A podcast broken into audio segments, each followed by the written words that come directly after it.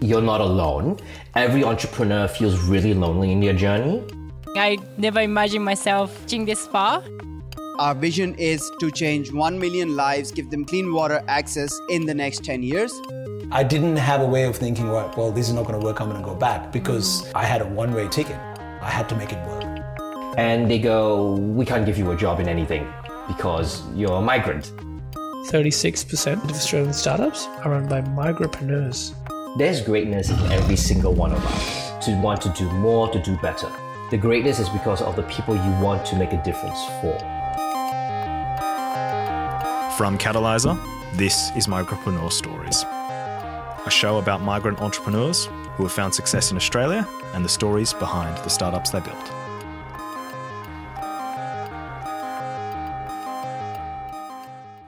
Thank you very much for joining us today and welcome to the Catalysr podcast. I'm Chelsea, I'm here with Viv and our very special guest today, Desh Amila. Desh is an entrepreneur, entertainer, and educator who is on a mission to educate, entertain, and enhance the lives of those he connects with.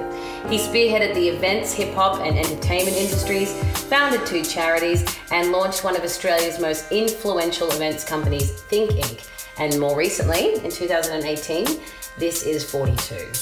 Over his career, he's been responsible for hosting world class events with internationally recognized educators, thought leaders, and scientists such as Dr. Neil deGrasse Tyson, Dr. Jane Goodall, Dr. Brian Greene, just to name a few. Most recently, he produced and co directed the documentary film Islam and the Future of Tolerance, which will be coming, which is out right now on all digital platforms. Desh, thank you so much for joining us. Thank you for that wonderful uh, introduction. You're welcome. Thanks for achieving so much so that that was possible. yeah. yeah. I don't think you've done enough in your life, let's be honest. No, tell us, uh, tell us, um, How's your day? How are you going? uh, it's been a long day, uh, but it's been a fulfilling day. It's good. been a day of creation. So okay. you got me on a good day. That's lucky. uh, I would hate to see you. We all feel so blessed. so very good. Um, yeah. So tell us, Desh, where where did you grow up, and when did you come to Australia? Uh, I grew up in a place called uh, Badulla mm-hmm. in Sri Lanka, in the hill country. Um, and I got a scholarship, uh, which then gave me the opportunity to go to Colombo. Uh, if you know Sri Lanka, most people seem to know Colombo. Uh, and from there, um, I finished my high school and got very lucky and came to Australia in 2000. 2000? Yes. Yep. And how old were you when you came here? 19. Young super young. Yeah, I came here as a teenager, so my entire adult life I've lived in Australia. Wonderful. And what were your first impressions? Like, how did you find? So for me, um, it was. Quite challenging because I've never been on a plane, let alone been in another country, and, uh, and the West is, is something that I've only seen on television ads. For me, New Zealand was Anchor, the milk company. Australia was uh, Vegemite.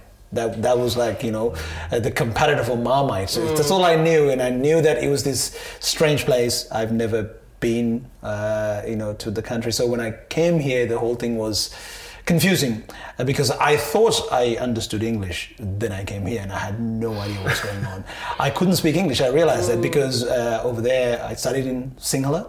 Uh, which is my mother tongue, mm. and we had a subject called English, and I tend to always get good marks, mm. but I realized I couldn't really speak the language. So coming here was uh, first few years were probably the most challenging years of my life. Mm. Is there a particular moment where you realized oh, this is just so hard? Like there was there like a language barrier yeah, I mean, it was uh, so for me uh, when I was uh, in Sri Lanka. You know, studies wise, I did okay. I was mm. never the first in the class, but I was in the top five. Mm. So you know, I've never been in a place where you know education was like really challenging. I knew what I had to do. I remember going to my first lecture and not understanding a single thing the lecturer said, and I realized I I didn't even have the language to ask the next person, uh, or the social class for that matter, to ask well, what's going on. And I opened up my first tertiary book, and I barely understood what was there. You know, one of the first things I did was get a dictionary, but it was an English dictionary, so I needed something to read that. Seems like a comedy there. yeah, it was. It was. You know, I, I, I, I was, but from where I came from, I didn't have a way of thinking, well, well this is not going to work. I'm going to go back because you know uh, I had a one-way ticket, more or less. You know, I had to make it work. So you know, from from the first three years of Australia was the hardest that I've ever had, uh, you know, in my life. And how did you uh, kind of push past it? When was the moment where it started to get easier?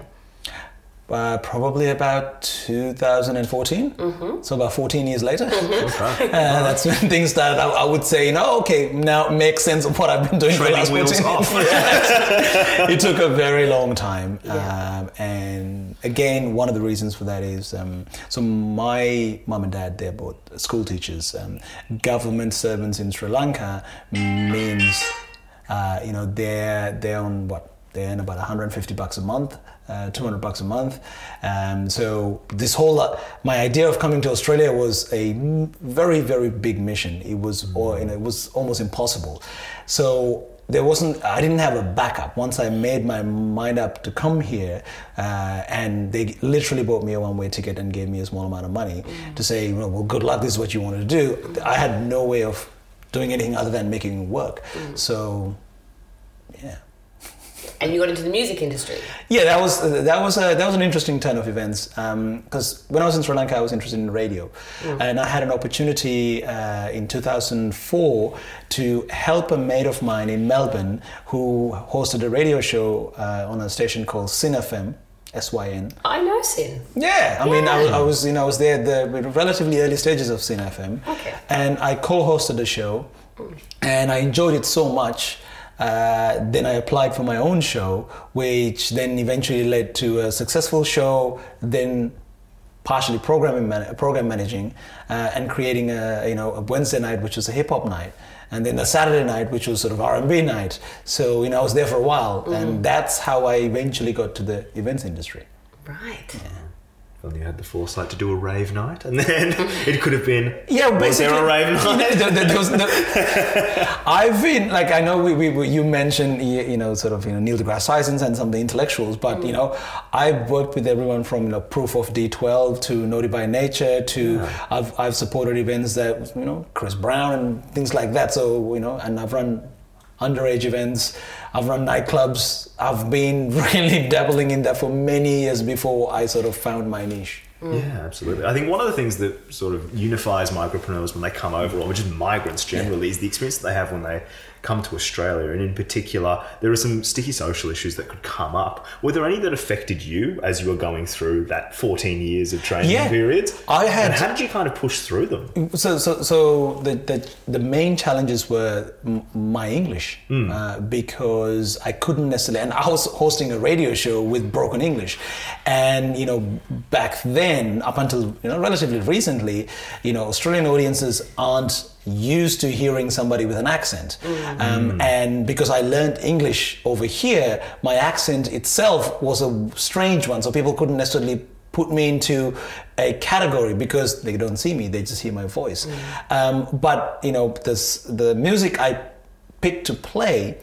It was very contentious purely because Aussie hip hop at one point was primarily just white rappers, and there was this movement called you know uh, Aussie hip hop had to sound like you know a certain way. So any anyone who rapped in sort of an american accent was shunned upon. And i didn't know that. So when i started my show i used to play you know the aussie aussie raps you know like Hilltop Hoods' like first album uh, at the same time i would play rappers who sounded american and then i got a lot of hate. And the hate was directed at my perceived race rather than what i was doing. You know i had when i was doing uh, radio i had a lot of racism. I, I had no idea what i was getting at. I even had death threats, uh, you know, because I hosted a show called 100% Oz, which was just Aussie hip hop. I was this weird accented guy who was into Aussie hip hop, was playing, you know, this concoction of Aussie hip hop that pissed off a lot of people who were in their own camps. And they took onto forums back then. They sent text messages to the station, called the station. It was it was fun time, mm. but I just took it on the chin. I was like, you know, this is what you have to do if you need to get around. So yeah. And do you feel that that initial shock of having to do something a bit more controversial has inspired you in your later ideas and the later things that you've done down the line? Never thought of it that way, but uh, I think the idea, yeah, I think so. I think so because I, I, I've, I've, I've faced this kind of sort of opposition and I've come out of it, you know, in my eyes without any major issues. And sort of, I would like the idea of pushing the boundary a little bit more. And uh, yeah, definitely. Speaking of pushing the boundaries, so you're obviously in the business of bringing together some big world leaders, thought leaders. Um, a lot of the time, they have very polarized views. Yes. You know, like at the moment, um, there's an event that's coming up very shortly with Roxane Gay and Christina Hoff Sommers. Right?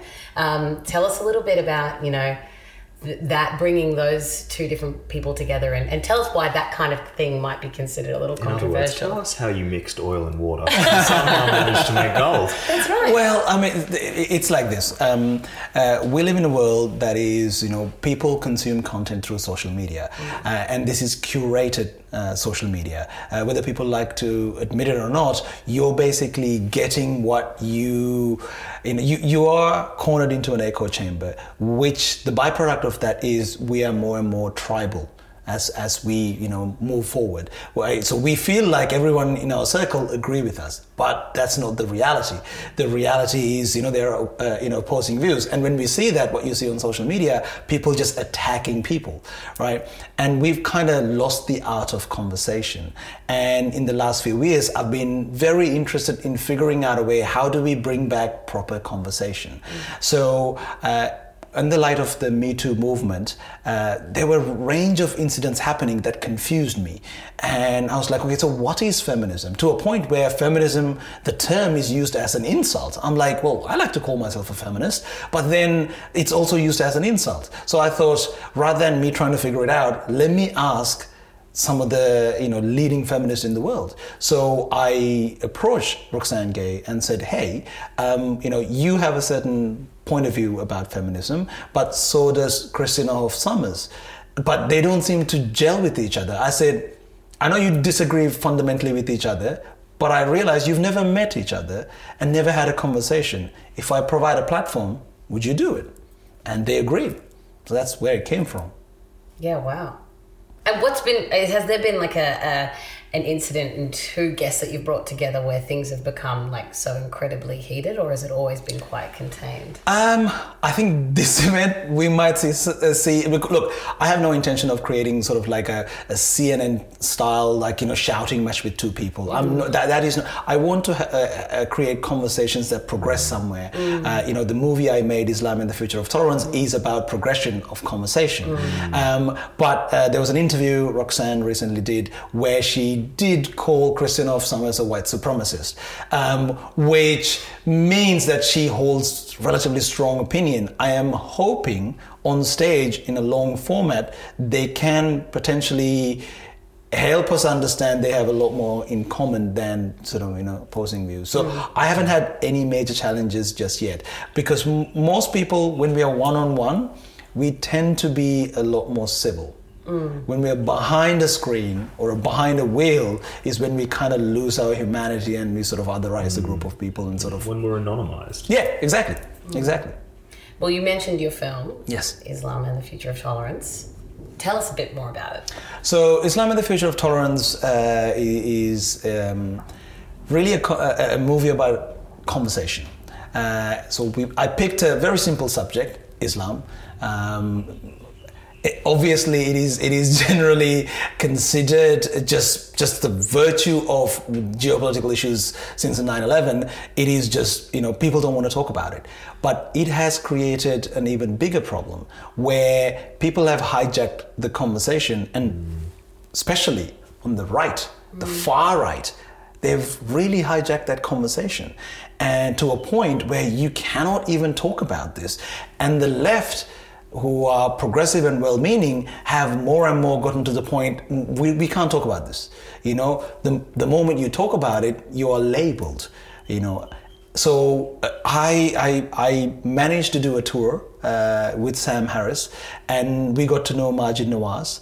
Uh, these are, uh, Sam Harris is a world famous uh, uh, author, neuroscientist, and uh, atheist. Very uh, vocal atheist, uh, was part of the new atheist movement. And Maajid Nawaz is an ex-Muslim extremist who went to jail for his activity. Um, he was a global leader of Hizb ut-Tahrir, um, which is a banned organization in many places. These two people met and clashed, but eventually figured out a way to have a conversation that progressed. And when I heard that story, I was like, this is amazing. How did you guys manage to do it? Let me document it. And that took us a little while, but we eventually managed to get the story, and that's what the movie's about.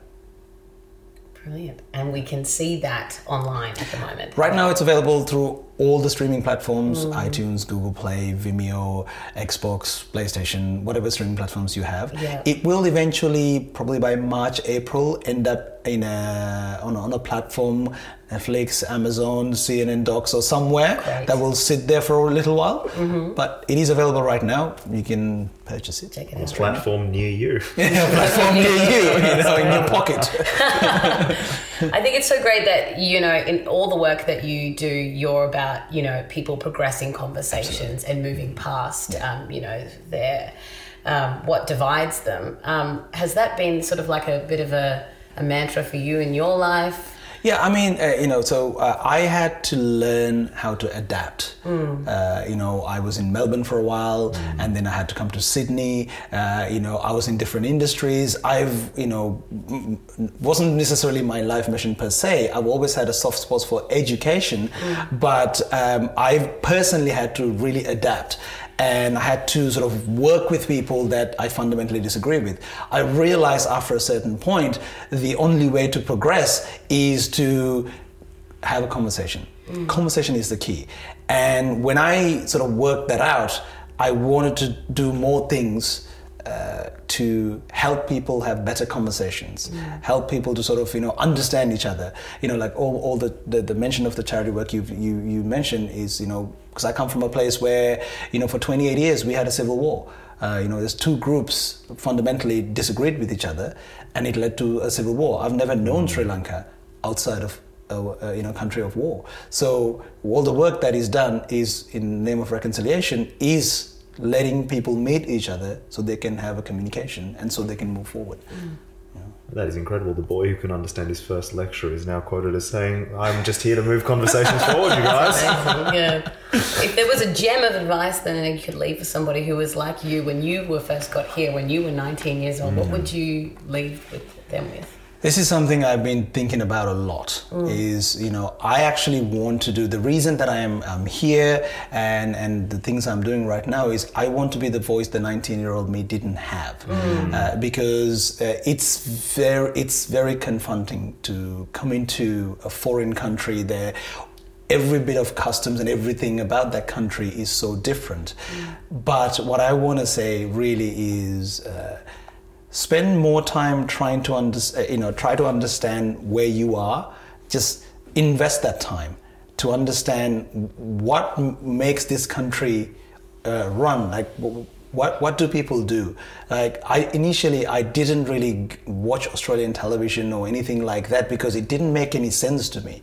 If I you know like I'm telling my old self is you know spend that time read the australian newspapers uh, watch the television that makes no sense to you but try to understand so you can understand why would somebody say a certain thing. Because you might be like that makes no sense. Why would you do that? But if you have an understanding where they're coming from you know that is one of the uh, things that I would definitely tell my old self. Absolutely. And then it helps you find a middle ground as Yeah, well. Yeah, exactly. Okay, I think one for fun one before we tidy up. Um, as a former radio host, this is probably a very interesting question. It's probably the question you've mulled over the Sure, entirety of your life. if you could take credit for a song, which song would it be? So you would you could take credit for any song. It'd be your song. My song. It'd be your song. It'd just uh, substitute in Tupac for your name, and that's it. That's that's you. you don't have to change the actual song. It doesn't have to be sung in your voice. Just Right. If I were to take, that's a wow, uh, interesting question. Um, It's a tough one. um, Is it the one you would have gotten hate mail for? So then you could say at least the hate mail is justified because it at least was my song. Uh, it's funny that you mentioned Tupac. I- I'll tell you a song, but I'll tell you something else. Uh, was- some of the hate mail I got was people who were really into sort of Australian sounding hip hop. Was in a forum, somebody took a photo of Tupac, put a turban on, and put my name on it, and because they thought I was Indian. And I remember, call- you know, they had like, this is what Desh probably looks like. I remember that. So Tupac and I have an interesting history in that sense. I'm sorry to bring out those demons. No, but, but you mentioned Tupac. So uh, I, I would say, um, Legit, make that my Facebook profile. that would be amazing. uh, yeah, um, I would probably say, um, man, I usually find it's the first one that comes to your head. So if there's one that immediately popped into your head, like if it was Barbie Girl, then it's Wow. it's definitely Yeah. Barbie Girl. That's yours, though, isn't That's it? yours. That's That's mine yours. every Yeah. day. um, the um, it- this is going to be an odd one. Um, Warrior, Warrior by Outlandish. Outlandish. Okay. Yeah. Um, yeah. Look it up. I will. I Look it will. up. I will. A bit of context about the song, though. Um, for- so Outlandish my, is my favorite um, music group. Yeah. Um, they're a Danish group made out of uh, uh, somebody with a Mexican heritage, an Afghan heritage, uh, and a Pakistani heritage. But they're born and raised uh, in in, a, in, a, in the West, and they sing rap in different languages and that music spoke to me and it's sort of hip hop and R&B style. And this particular song is about you know we worry about so many things but there's a warrior within us.